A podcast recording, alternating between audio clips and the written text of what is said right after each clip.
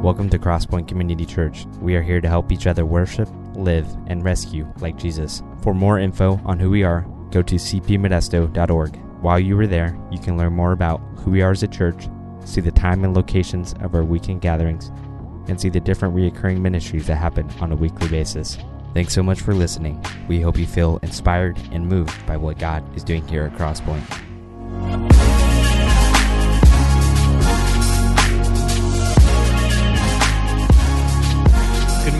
Is Travis Edgerton. For those you who don't know me, I'm really glad to be here together this morning, and I love the passage that God has us in this morning. First Peter has been such an awesome book for us to go through this series about us being an exile. That we are exiles living in a world that isn't as it should be, but we have a Savior who has saved us and changed us and called us to live as, as exiles in this world, engaging in it, not being aloof, but engaging our hearts in it. And, and this morning, he has some really amazing truth to speak to us this morning. I'd invite you to open to 1 Peter chapter 4. Uh, if you're going to be using the Bible in the, in the information rack in front of you, it's on page 1296. Uh, if not, you can look it up in your own Bible or your digital Bible, whatever you want to do. So open up there to 1 Peter chapter 4. Let me first tell you a story, though. When I was in, uh, like, I think it was like my junior, senior year in co- high school, maybe my freshman year of college, uh, a group of friends and I went to. Um, went to San Francisco for the day, just hanging out. And we were uh, there's this place called Blondie's Pizza on Powell Street. Have any of you been there? It's like you just kind of walk up. One person or something has been there. Great, you have no idea what I'm talking about. Then, uh, it, this is pizza place, you know, whatever. And uh, you walk up to it, and uh, you, you, order your pizza there, and they just kind of hand it to you, and then you eat it on your own. Uh, we were walking up, and um, there was this guy right outside the pizza place, and he looked pretty down and out. Looked like he needed some help. Looked hungry, and so um, I thought, you know, man, I've never done this for anyone before, but I'm going to buy this guy a piece of pizza. I'm going to do something and I'm going to tell him that God loves him or something like that. And I, I just got inspired in my heart. I'm going to do something good. I'm going to do something right, something I believe God would have me do. And so um, as I'm waiting in line for the pizza, you know, this story in my head of what's going to unfold is just growing and growing, right? Like, so I'm having these visions of like, I'm going to grab the pizza, I'm going to walk it over to him, I'm going to say, in God's name, I give you this pizza. And, and he's going to look at me with this look of awe and he's going to say, Thank you for the pizza. Please tell me how to be saved. You know, and, and this amazing thing's to happen, this whole thing. So I'm just having these delusions of grandeur in my head, and I buy the pizza, and they just handed it to me on this piece of wax paper, right? Nothing else, no plate, no nothing. They just, here's your pizza. And so, okay, I grab it, and I walk over to the guy, and I said, hey, man, I, I said, you know, I believe God told me to, you know, to, to buy you some pizza help out a little bit here. And, and so I, I gave it to him, and uh, he takes it in his hand, and he did have a look of astonishment on his face. And he looked up at me and he said, Man, where's the box? And I thought, well, man, people in San Francisco may have a different way of saying, please tell me about Jesus. Maybe that's like some kind of code word for that. And I, I said, well, I'm sorry, what? And he said, Where's the box, man? You, you, you just handed me a piece of pizza in your hand. What if you have a disease? I don't want to get sick. And I was, I didn't know what to say. I just said, okay. And I turned around and I walked, I walked away. And I'm, in my mind, though, what happened, it went downhill fast. I'm sitting here thinking, that's the last time I ever helped somebody out, man. Like, here, he was supposed to fall on his knees and repent and ask for Jesus to be in his heart. And, and here I am walking away. Having, I didn't give him a box. I didn't know I was supposed to ask for a box to give away a piece of pizza. And my mind was saying, well, I'll never do that again. And the reaction, though, in my heart that day uncovered something really disturbing there in my heart. It uncovered why I do what I do. You see, I had been doing good things, but maybe for the wrong reason. I had fallen under the delusion that if I do the right thing, I am entitled a right or good or blessed response. So I was doing the right things. My motive for doing good was to benefit myself. I had bought into this belief that doing those things entitled me to receive rewards and benefits. Anyone in here struggle with that same feeling? That, man, if I do the right thing, I'm entitled to a right response. But here in 1 Peter, uh, God is giving us quite a different picture, isn't He? That Jesus Himself is the reward. When I follow Jesus, my reward is that I get Jesus. And that in the here and now, because this world is very, very broken, can I get an amen? Because this world is very broken, things not going as you expected can be expected. It's broken. Things are not going to go the way we want them to go. And so pursuing Jesus brings the kind of reward that can only be received by those who can value delayed gratification, who can do what is good and what is right now and receive blessing for it then, who can put those binoculars up to their eyes and in faith trust God for the mountain peak that they see over there, despite the valley they're going to have to walk through right here. That is what this gospel of Jesus promises us and warns us of. And so, here in chapter 4, as Peter begins to bring his letter to a close, he seems to be answering this really, really important question. And the question is this How do I actually respond to hardship I experience because I follow Jesus? Peter's trying to help the church that he wrote this to, the churches that he wrote this to, to answer the question how do I respond when hardship comes my way because I follow Jesus? Because it will. And so t- today we're going to cover verses 1 through 11. And, and this section pretty much directs our outward response for when we experience hardship on Jesus' behalf, for when things come our way we didn't expect, didn't want, because we're following Jesus, how do I respond outwardly? That's what today we're going to cover. Next week, we're going to cover the second half of the chapter. And next week, Peter does this awesome thing and he pauses to help us figure out how to respond to the pain internally. You see, your Heavenly Father doesn't just care about what you do, in fact, He cares about what you experience and what you feel and how you process this life as you follow Him. He deeply cares for what's happening inside of you. So today, let's dig into 1 Peter chapter 4 verse 1 and see how God is directing our outward response when we experience life as it is in this broken world. Read it with me. Verse 1. Since therefore Christ suffered in the flesh, arm yourselves with the same way of thinking. Now, wait a minute. What same way of thinking? When you read something like that in the Bible, don't just say, okay, yeah, and move on he, he, he's said something here that, that begs a question. Arm yourself with the same way of thinking. Which thinking are we talking about here? And I think he's referring to what he said back a few verses in chapter 3, verse 18. Read that with me. Just flip back a little bit and look at verse 18 of chapter 3.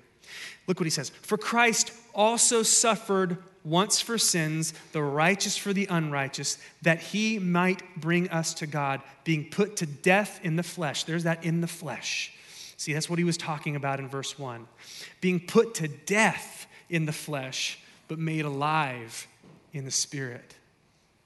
So, what does this boil down to? What is Peter saying? Here's how I want you to think in the same way. It boils down to this Jesus was willing to suffer all the way to death in order to conquer sin.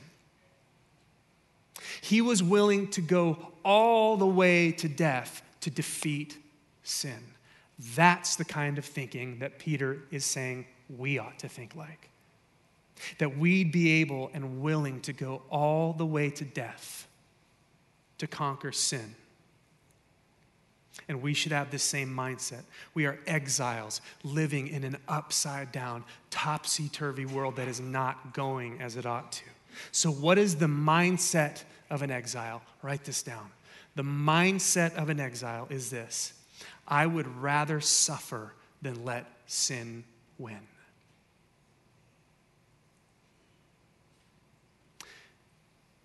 Just hits me, honestly, right now. When's the last time I chose to suffer when the other option was sin? When's the last time that Sin was facing me, and instead of choosing sin, I chose the other way, but that other way involved pain. How often do we make that choice? I don't know, just hit me. But our mindset ought to be that I would rather suffer for imaging Jesus than benefit from imaging the world. He goes on in, in the middle of verse 1 and he says, For whoever has suffered in the flesh has ceased from sin. So as to live for the rest of the time in the flesh, no longer for human passions, but for the will of God. For the time that is past suffices for doing what the Gentiles want to do living in sensuality, passions, drunkenness, orgies, drinking parties, and lawless idolatry. And the list could go on and on and on. Human beings are really good at inventing new ways to screw things up and to sin. You are very good at that. I am very good at that. But see, what Peter's saying is that if your mindset, about sin has truly changed, so will your actions.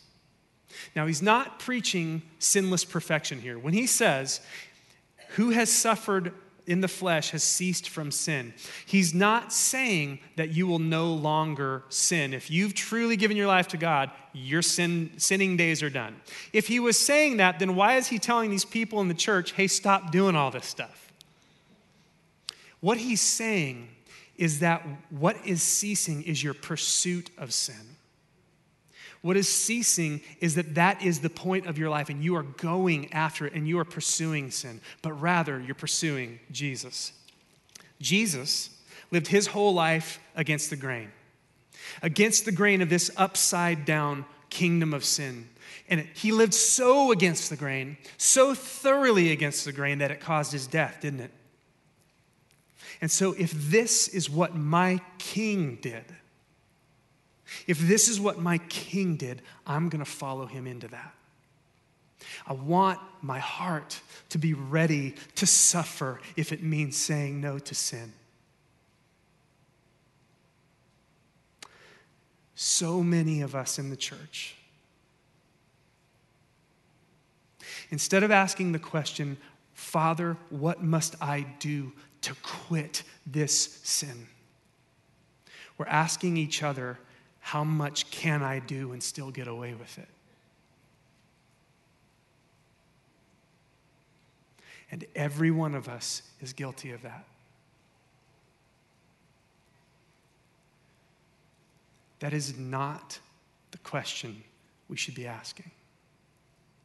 Sin is poison, sin is prison we should be asking, How do I put it to death?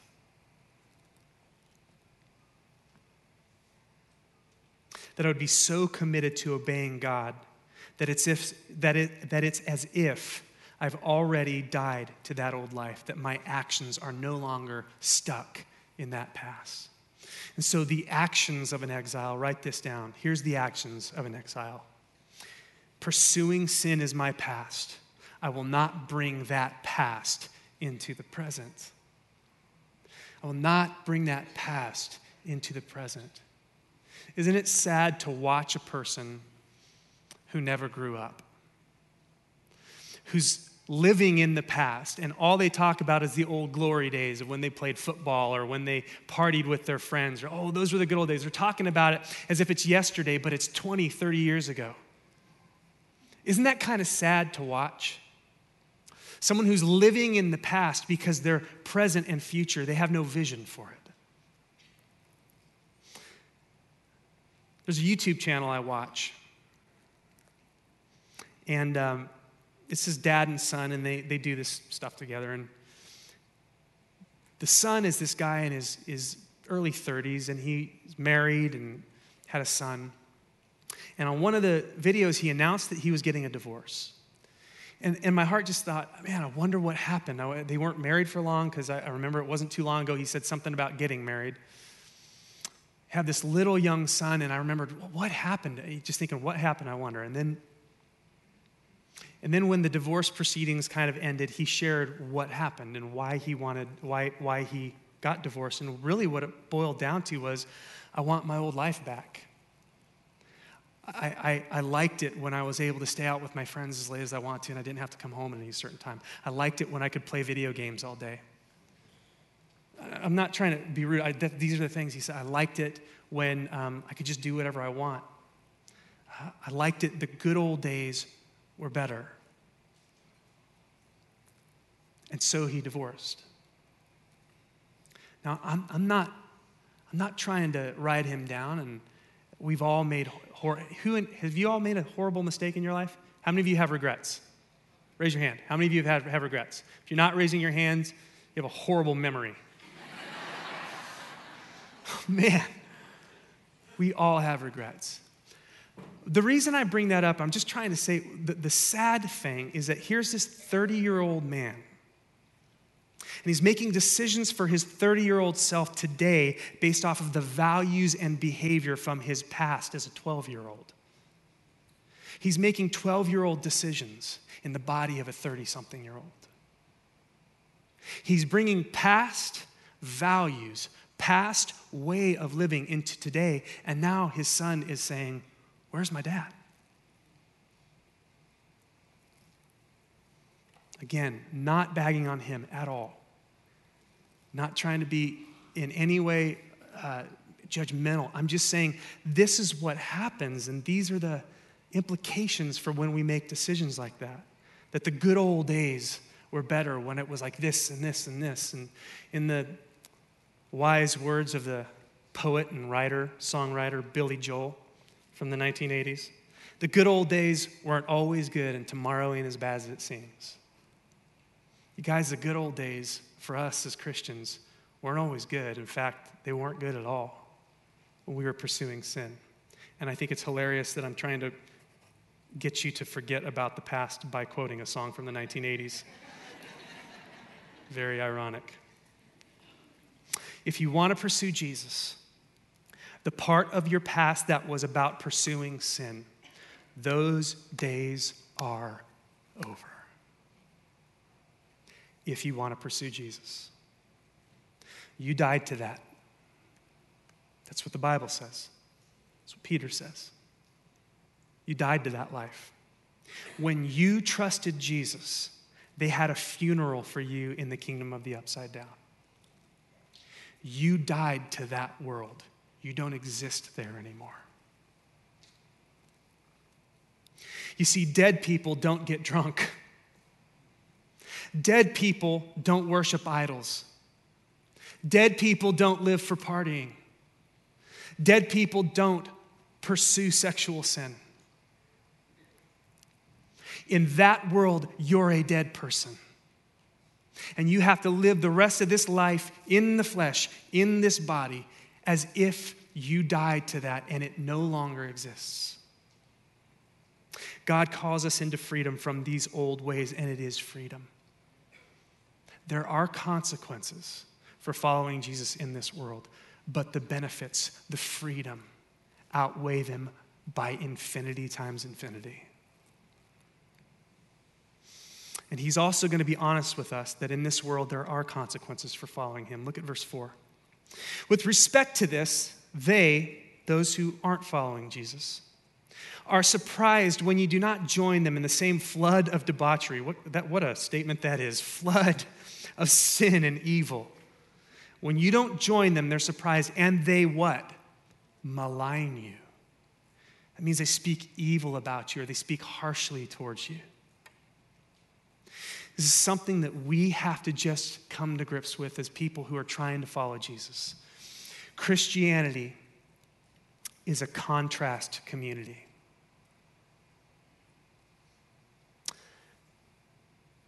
when you follow Jesus, there's a difference.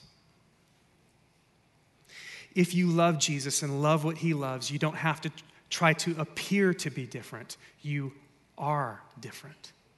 You're not better. You're not superior. You don't now know everything. But you are different because you have the Holy Spirit of Jesus living in you. At least we should be different.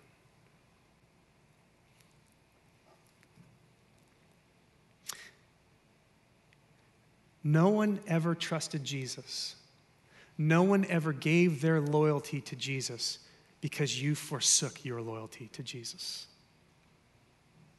No one ever became a Christian because you decided not to act like one. No one ever repented of your sin, their sins, because you joined them in theirs. There's this thing in Western Christianity that we all get suckered into, and it's this if I can just be one of that group, if I can just be relevant to everyone I know, if I can do things in a way that makes me seem just like them, they'll come to know Jesus. I would agree we shouldn't be like weirdos. We shouldn't go around talking in biblical language that nobody understands and saying things in a way that is off putting to people. But if we join people in sin, we are being disloyal to our king. Who wants to follow something? Who wants to follow someone who all the people who say they follow him are disloyal to him? No one becomes a Christian. No one sees the greatness of God because you joined them in their sin. But the difference, this contrast that we live as, as a community of Jesus, isn't what you think it might be. It's not acting holier than thou. You know why? Because you're not holier than thou. Or thinking that you're better than anyone else, because you're not. You accepting the fact that Jesus had to die for your sins means you're not better. Or taking a judgmental heart and attitude towards people around you. It's not going out into the streets and demanding your rights and telling everyone who disagrees with you that they're wrong. That is not what the difference is. Because in the same way that no one ever trusted Jesus because you joined them in sin, so especially no one ever trusted Jesus because you acted better than them. Because you acted like you have all the answers. You don't. And you're not better. You know what makes the difference? You know what the contrast is between those who follow Jesus and the world? Or at least what it should be the difference is? Love. Love. Not superiority, not acting like we know everything, not going out in the street and demanding our rights. It's love.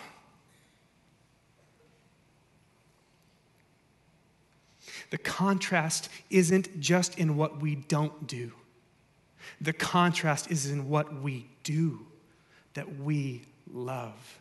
We'll talk more about that in a bit. Now, Peter, in the next couple verses, he, he's going to bring to bear this thought that he's going to assure us that justice is still alive. And when we are wronged for following Jesus, justice is alive and well, and God's going to take care of that. But I'm going to do something a little different. I'm not going to cover those two verses right now. I'm actually going to cover them next week. Sound good? Can you agree to that? I'm going to do it either way. So nod your heads. We'll get to those two verses if you're following along and saying, he skipped those verses. I'll get to them, I promise. But we're going to do it next week. Right now, I want to skip down to verse 7 because this is where Peter begins to spell out what this contrast, this love contrast looks like. Look at verse 7. The end of all things is at hand. The end of all things is coming. Therefore, be self controlled and sober minded for the sake of your prayers. And above all, keep loving one another earnestly, since love covers a multitude of sins. Guys, these two verses are packed with brilliance. But I want to give you this bucket to hold it in. Here's what Peter is saying the reaction of an exile or the response of an exile is I will respond to hardship and suffering with prayer and love. I will respond to hardship and suffering with prayer and love. The first statement in verse 7, it's shocking. Do you get what Peter said? He says, The end is coming. The end of all things is near. It should get your attention. it's almost like we could picture Peter out on the, uh, the corner of a street with the, you know, sandwich boards that those guys wear? that says, The end is near, repent. You know those guys, and they're yelling and they're screaming. And those guys are all about the public spectacle. They're all about saying, Look at me, I've got the message, I've got truth, the end is near. So here's this huge thing you need to do this public spectacle. You got to do everything different. Peter says the end is near, but then look what he says to do. Peter's reaction to the end of all things is just as jarring, but in the opposite direction. He says, The end of all things is at hand, so keep your head and pray. Keep your cool and pray.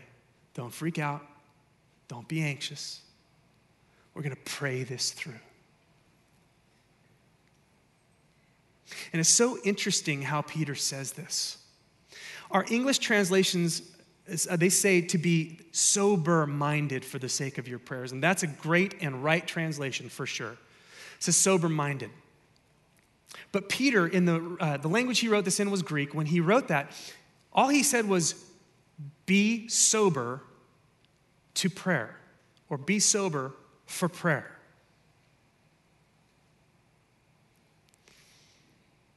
Church, when we are not praying, we are spiritually incapacitated.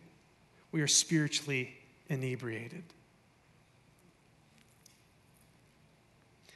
Have you ever seen a really drunk person, or have you ever been a really drunk person, trying to walk or do anything for that matter?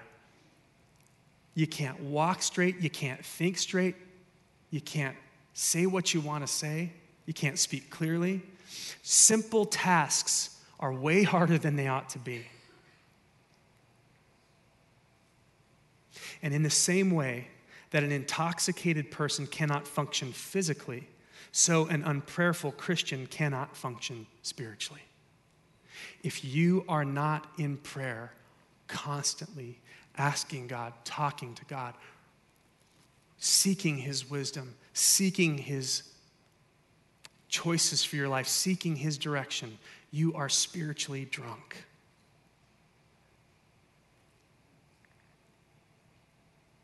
And you will collapse and fail on the, the sobriety field test of hardship when it comes. So Peter says, the end of all things is at hand. It's urgent. Time is short. Pray.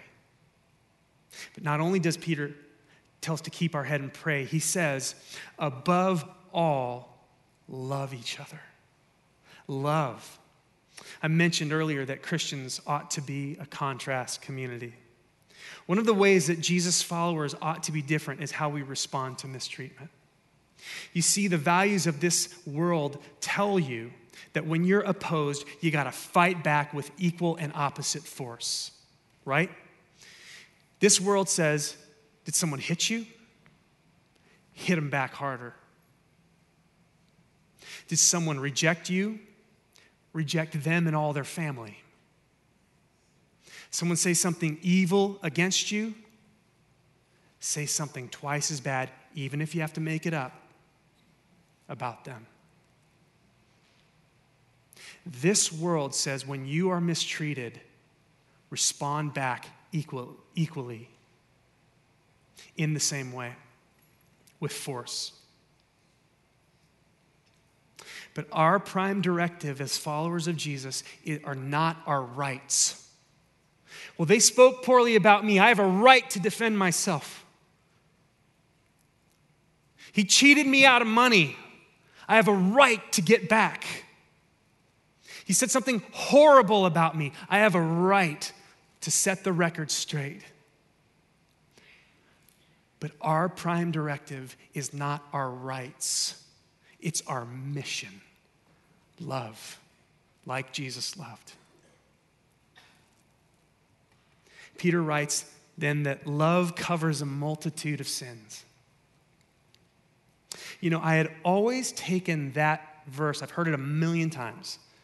I had always taken that verse to mean that if I'm living a life of love, if I'm pursuing Jesus and becoming more loving, that I'm going to be the kind of person that's willing to forgive other people when they sin against me. And that is so true, so true. But I think that's a subset of what Peter's actually saying here. I think there's a different sense in which he's saying love covers over a multitude of sins. The whole context of this passage has been you have to, as a Jesus follower, be so willing to die to your sin and say no to your sin, your sin. You have to be so committed to Jesus that you say that sin is the past. And now Peter's saying, love covers a multitude of their sin? No. Here's what I think he's saying. I think Peter is saying is this as you pursue Jesus and as you pursue a life of love, love is going to keep a cover, a lid on your sin. Love is going to hold back and thwart and keep at bay your proclivity to hurt and damage others. Love each other. Why? Because if you're living a life of love, those decisions and values of love are going to keep you from letting the cesspool of sin spill out and damage everyone around you, including when they damage you, you will forgive them. Love covers a multitude of sin because love and sin cannot exist in the same moment. They are mutually exclusive. If I'm sinning against you, that act cannot also be loving at the same time. The opposite of love is not just hate, the opposite of love is sin, selfishness, self serving, doing it my way. Because when I sin against you, I can't be loving you. When you sin against me, you can't at that same moment be loving me. In that moment, you're choosing sin over love. They are mutually exclusive. So, opposite that, if in a moment I'm angry at you and I really, really want to say something horrible to you because you've really hurt me, but in that moment, Jesus takes over and he says, This is a person as, as, as messed up as they are, as much as you want to just give it to them right now, as messed up as they are, they are made in my image, and you ought to love them. And you say, okay, I will love them instead. In that moment, what is love doing? Love is covering and keeping a lid on the sin that would have spilled out and damaged someone else. Love covers a multitude of sin. You know, when Jesus was asked by a Pharisee, What's the greatest commandment of all scripture, all the things God has said to do and not to do, which is the greatest one? What did Jesus answer? Love the Lord your God with all your heart, soul, mind, and strength. And he said, And the second is like it. You can't really divide the two. Love your neighbor as yourself. And then what does he say? On these commandments, all of the law and prophets are hanging. You want to obey the entire law, the entire commandments of God? What do you do? Love Him, love those around you. Love covers a multitude of sin. The more we are guided by love, the less our sin will be unleashed like a toxic spill to hurt the people around us. Our culture teaches us that we must react with equal and sometimes greater and opposite force. But look at how Peter defines our response to persecution in verse 9. You're persecuted. They don't understand what you're doing. They mock you for your belief in Jesus, and you are hurt because of it. So, what do you do? Verse 9 show hospitality to one another without grumbling. Open your home. As each has received a gift, use it to serve one another as good stewards of God's varied grace. Whoever speaks as one who speaks oracles of God, whoever serves as one who serves by the strength that God supplies. The way of Jesus is to respond to suffering in the opposite spirit love. We don't respond in the same spirit equally to what's been done to us respond in the opposite spirit. You push me out of your life, I'll open my home to you. You take from me, how can I serve you? Is there anything else I can give you? You lie about me, I will speak truth to you in love. You hit me, here's the other side of my face. You reject me, I'll always be here for you if you need me.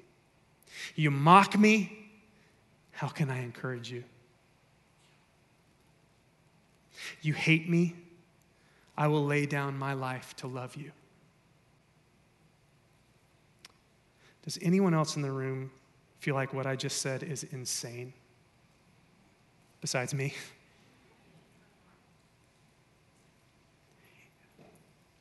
We all know that what I just said is true and right. But I don't know how to live this way. It's so different than everything I see. And my fear is that if I live this way, I'm just going to get pushed over and trampled on and beaten down. But I had to learn that this was possible and beautiful through one of my daughters.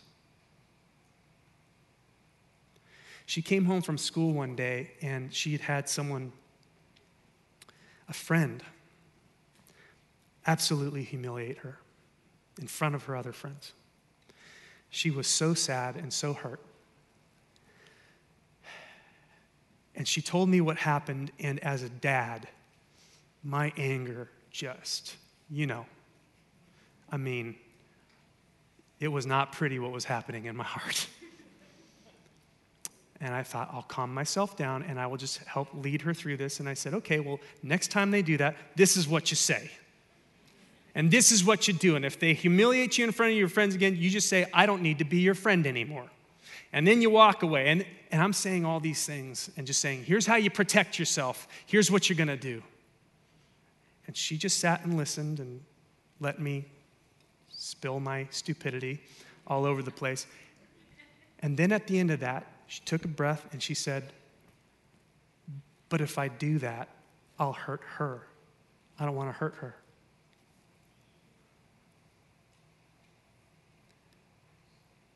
Isn't that beautiful?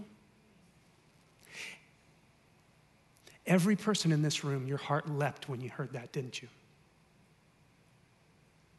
Why? Because you saw a glimpse of love.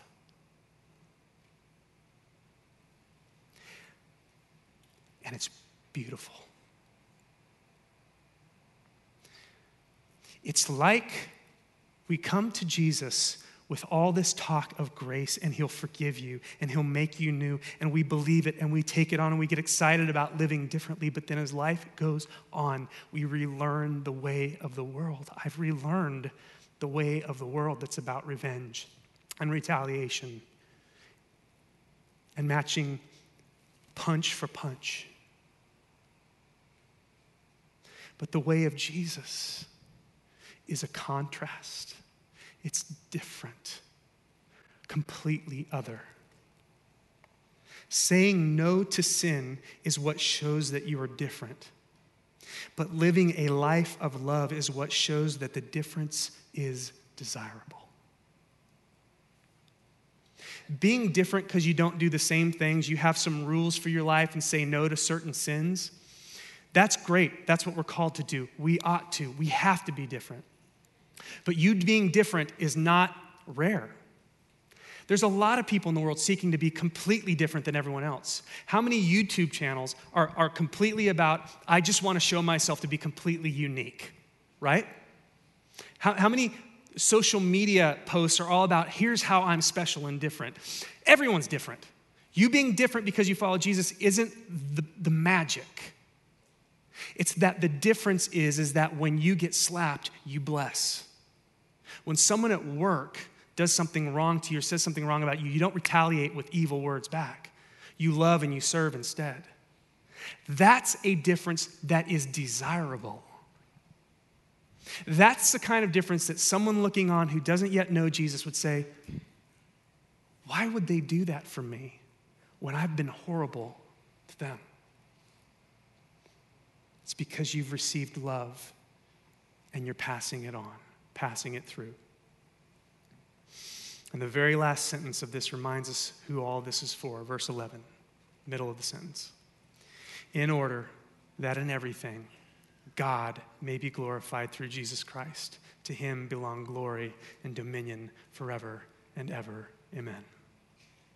The end goal of expressing your love through opening your lives to others, speaking truth and hope to them, and serving them. The end goal is that they would see Jesus and surrender to God. And this is why we pray. This is why we love.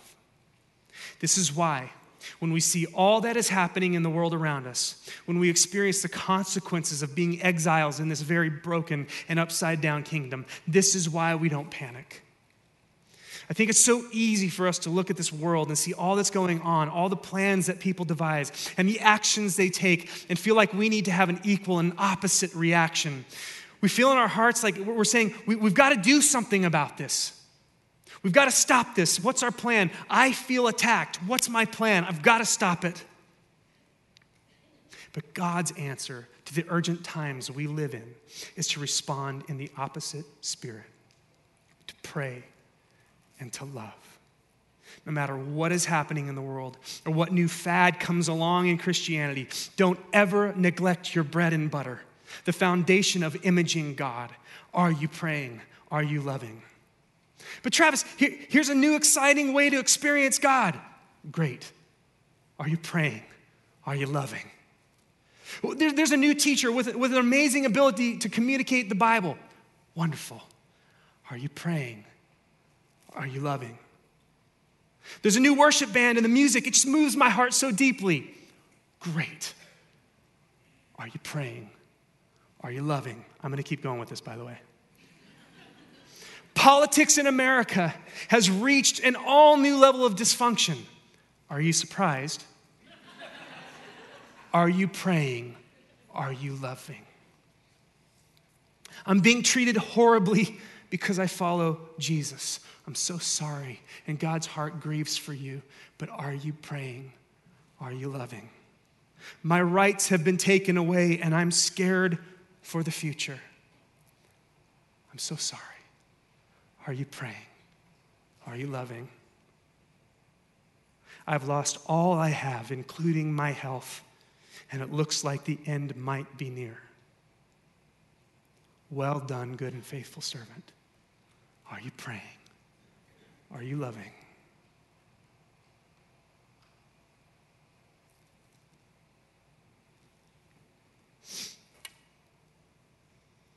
This is hard.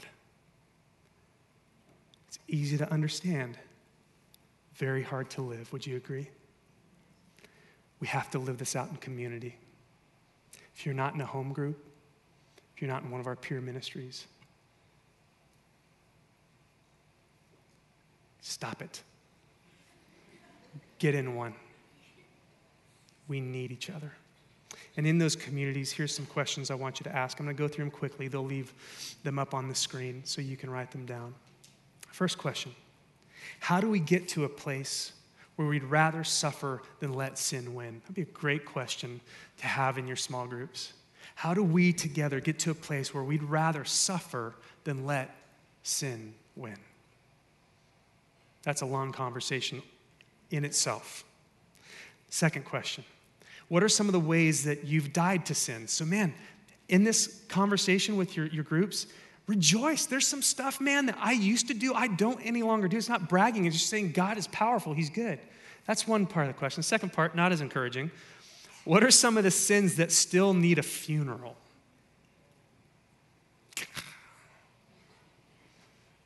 Good luck with that one. But we need to be honest. We got to talk it out with each other. Number three, it's one thing to say we need to respond to suffering with love and prayer, it's another thing to actually do it. How can we, as a, as a group, as a home group, as a peer ministry, how can we encourage each other to actually live this way, praying and loving? And there's a fourth thing. Leave those up on the screen so people can write them down or take a picture if they want to. But the fourth thing I would encourage you is this hope found. You heard about it earlier. This is a place where if you are stuck in something and you need to get unstuck, there's a dysfunctional way you're living, a dysfunctional thinking. It could be anxiety, it could be uh, anger, it could be insecurity, it could be uh, you have a drinking problem or a drug problem, it could be uh, any place where we as human beings get stuck. Anyone in here get stuck? Come on, come on. You guys don't raise your hand. Anyone in here get stuck? Yes, I actually want a response. Hope found is an incredible place. I've been there, I've taught there a couple times. Awesome place. This is where we go to help in community help ourselves get unstuck from the ways that we get so stuck in our Christian lives. I, I encourage you hugely to go there. It starts on Thursday, September 19th, 6:30, upstairs in the pavilion across the street. With that, let me pray. Father, you know where we are. You know, you know how our hearts are. You know how prone we are to go back to our old ways. And some of those old ways are still today ways, and we don't want to live there. But you are powerful. You, Jesus, died on a cross. We're dead in a tomb, and yet you are resurrected and alive today. If you have that kind of power, you can fix anything in me. We ask you to do that in us, that we would be the kind of community that, though we're not better than anyone else, though we don't know much more about anything than anyone else, we do have your truth. We have Jesus, and we have a call to love. Would you help us to live that out? We pray in Jesus' name. Everyone said,